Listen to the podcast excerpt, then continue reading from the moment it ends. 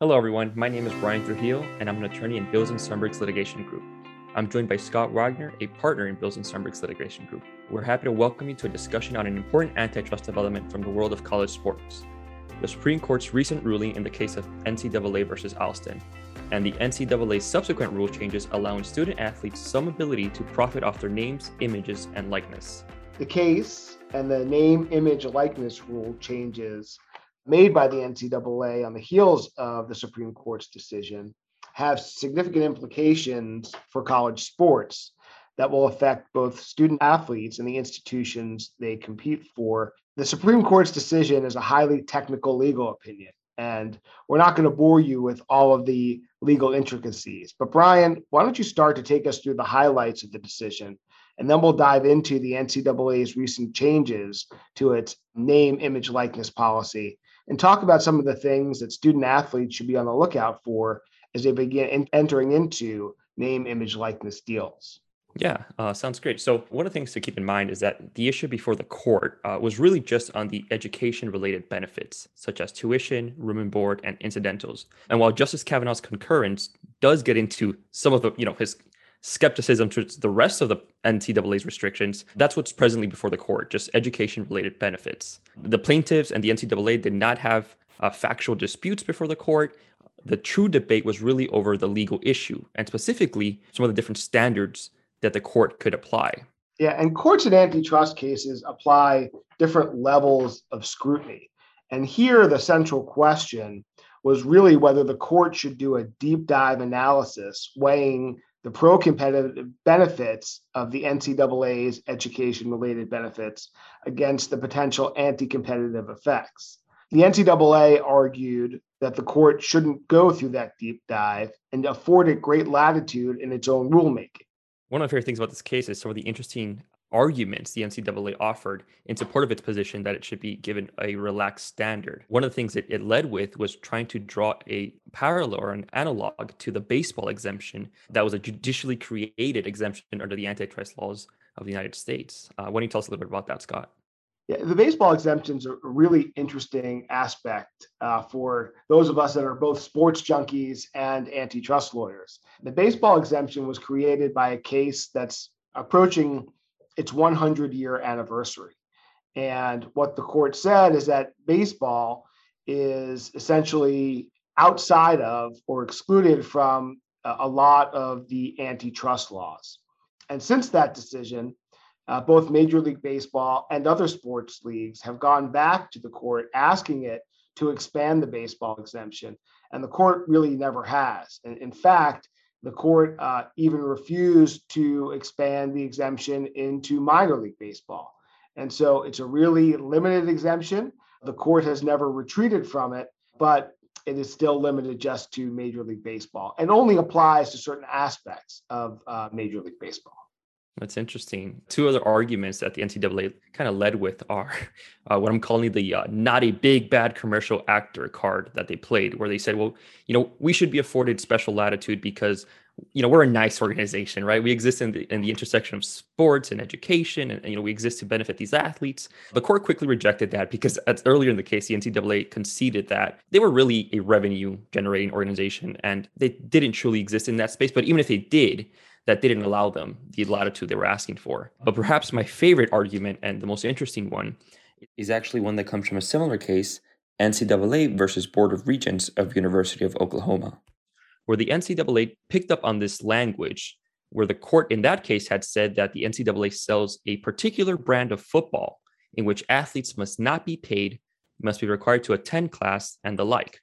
In other words, what they were saying was the product we sell, you know, amateur sports, that product is valuable because it's an amateur sports product. In other words, it's one where the compensation necessarily must be restricted. So that's what they were saying. They were redefining the product they sold, repackaging it in a very interesting way. The court ultimately rejected that. They treated that, you know, saying as that wasn't a binding uh, sort of definition. Court in later years, uh, but Kavanaugh really treats this very elegantly when he says price fixing labor is price fixing labor. You know, and businesses like the NCAA cannot avoid the consequences of price fixing labor by incorporating price fixed labor into the definition of the product. That's kind of one of my favorite quotes from the case. And, and I think it, it summarizes what the court did with that argument very well. And that's probably even more interesting to the non legal professionals who are in our, our audience. Uh, but when Brian was talking about the, the language that was relied on from Board of Regents, the court, in addition to its legal argument, also said, you know, when we were looking at that, I don't think it was, you know, 20 years ago, the world and the NCAA looked one way. Things look different today. And you know, the NCAA may even look more like a commercial enterprise than it did then. And it's just a, a, nice point to make that sometimes, you know, when courts look at things later and we talk about binding precedent, uh, they do take into account changed circumstances. And that was one of the things that the court did in this opinion. But just to sort of tie this all back, the court ultimately rejected the NCAA's arguments about the, the level of, of scrutiny to apply to the case and found that just like any other commercial enterprise, it would be subjected to this detailed analysis of the pro competitive versus anti competitive effects, their rules. So, Scott, looking beyond the decision itself, know, what's the impact of the Alston decision on the NCAA and student athletes? The, the most immediate impact isn't just from the decision, it's, it's to the changes in the name, image, and likeness rules that the NCAA made just a few days after the opinion was issued. And the NCAA did it on its own, but I believe it was probably likely because the NCAA had seen the writing on the wall. And we should probably take a step back and explain what we're talking about when we say name, image, and likeness. And prior to the rule change, the NCAA had very strict rules in place that prevented college athletes from making any money off of their name, image, or likeness. So if they wanted to appear in a commercial or a sports video game, wanted to pay them to use their name, that was prohibited by the NCAA rules. And after the Alston decision, the NCAA changed those rules to start allowing for the athletes to do some things to profit off of their name, image, and likeness. Um, now, it wasn't just a completely gratuitous thing that the NCAA did. Um, several states had already passed laws that would allow athletes to use their name, image, and likeness for their personal profit.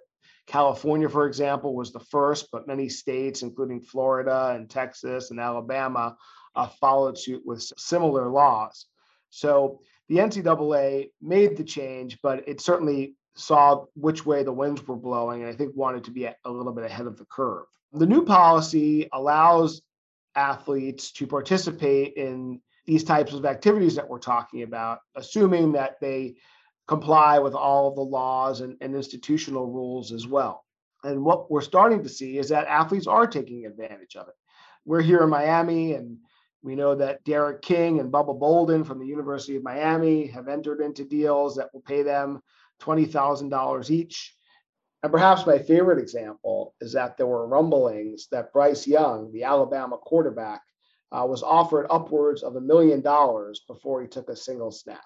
We're also seeing deals in some of the lesser known sports like women's basketball and women's volleyball, where you have athletes that have large TikTok or Instagram followings that are able now to, to cash in on their name, image, and likeness where they weren't able to before. And there was a big rush of these deals right after the rules came into effect. I think they've sort of petered out a little bit we're sort of getting to an equilibrium now, but it'll be interesting to see how these deals develop and evolve as time progresses. So now that the student athletes are kind of you know stepping into this new world, given these rule changes, what are some of the things they should be mindful of? The new rules uh, provide great opportunities for student athletes, but there's really a lot to look out for. We've handled a, a number of contracts and litigations for professional athletes and professional actors and celebrities who have great representation. And those deals still go sideways. And so while the enticement of making money while you're still a college student is very high, you still need to be very careful. And what about as it relates to the kind of, you know, the name, image, and likeness aspect of the deal? Are there interesting issues there? Yeah, I mean, there are certainly things that the athletes want to be looking out for. And the first thing is you want to make sure that you're only giving up what you intend to give up.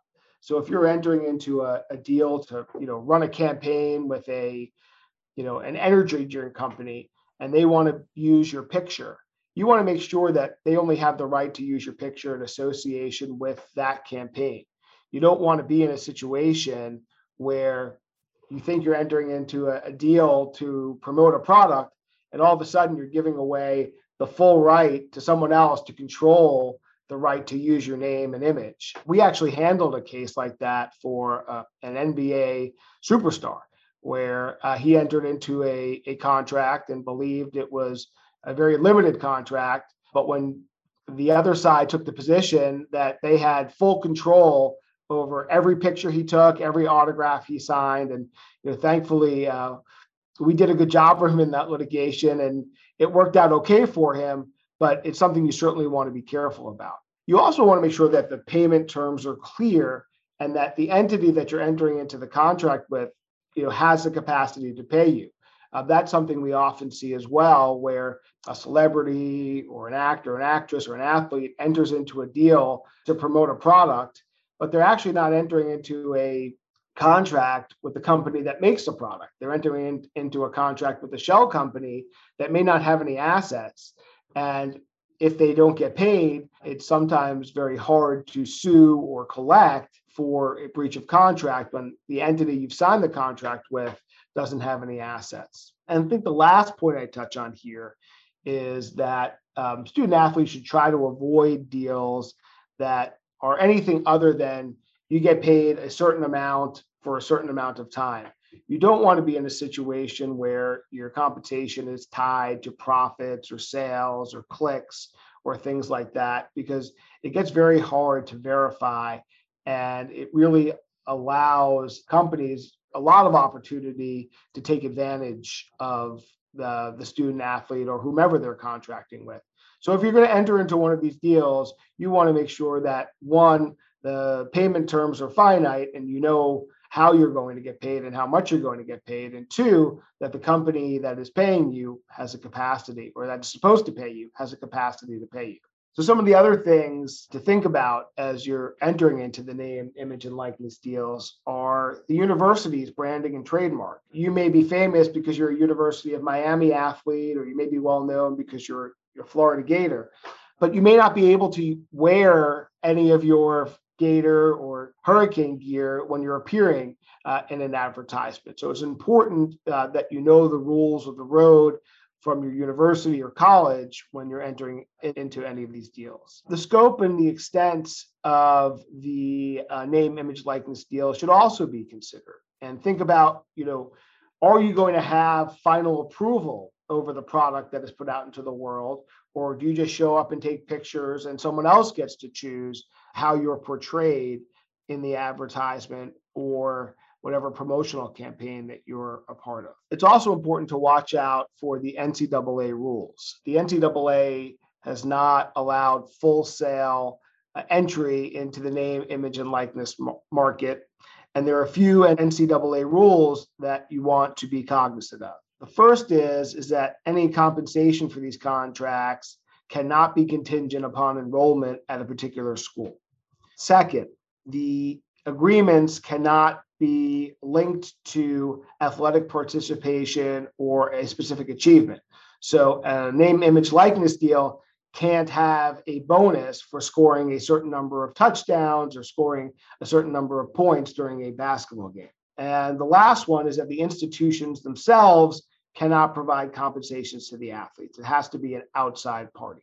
But putting all the rules aside, I think one other thing athletes should look out for is now that they're going to have this sort of newfound wealth and income, they need to manage their money. And I would suggest that as the funds come in, they look to financial professionals to help them manage the money, the tax implications, and all the things that go with it. And I think that's one thing that we really want to highlight. And if there's one takeaway from this podcast, if you're a student athlete listening to this, is that you should get professional help. In hiring the right professionals to assist you in these deals is super important.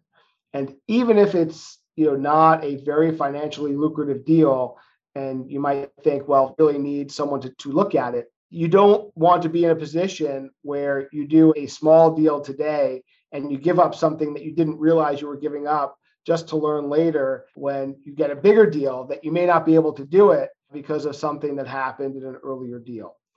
And one thing that I think is going to be very interesting is to see how the NCAA institutions, as well as the NCAA, offer to assist athletes. You know, the University of Miami, for example, has what it calls the Ignite program, which is already starting to think about ways in which it may help athletes with these types of deals.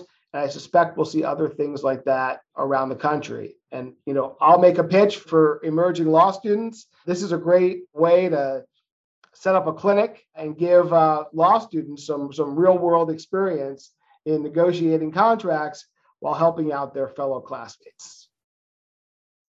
Uh, sounds like there's a lot to think about. You know, it sounds like if you're a student athlete looking to profit, uh, you know, name, image, and likeness, you know, congratulations, you've done well. That's great. But we have to be careful though. And it seems like we're just scratching the surface of what student athletes should be thinking about and the rules that are going to change and evolve over time and how different organizations across the country are going to respond. Even Congress, how Congress might respond to try to unify some of the state laws. But you know, it's a new era, I think, and it's it's appropriately being called the new era of name, image, and likeness deals. And I think that's a welcome change. To our audience, thank you for tuning in. We look forward to bringing you more informative and timely podcasts on issues of importance to you. All of our podcasts can be found on the Bilzin Sumberg Lawcast at bilzin.com.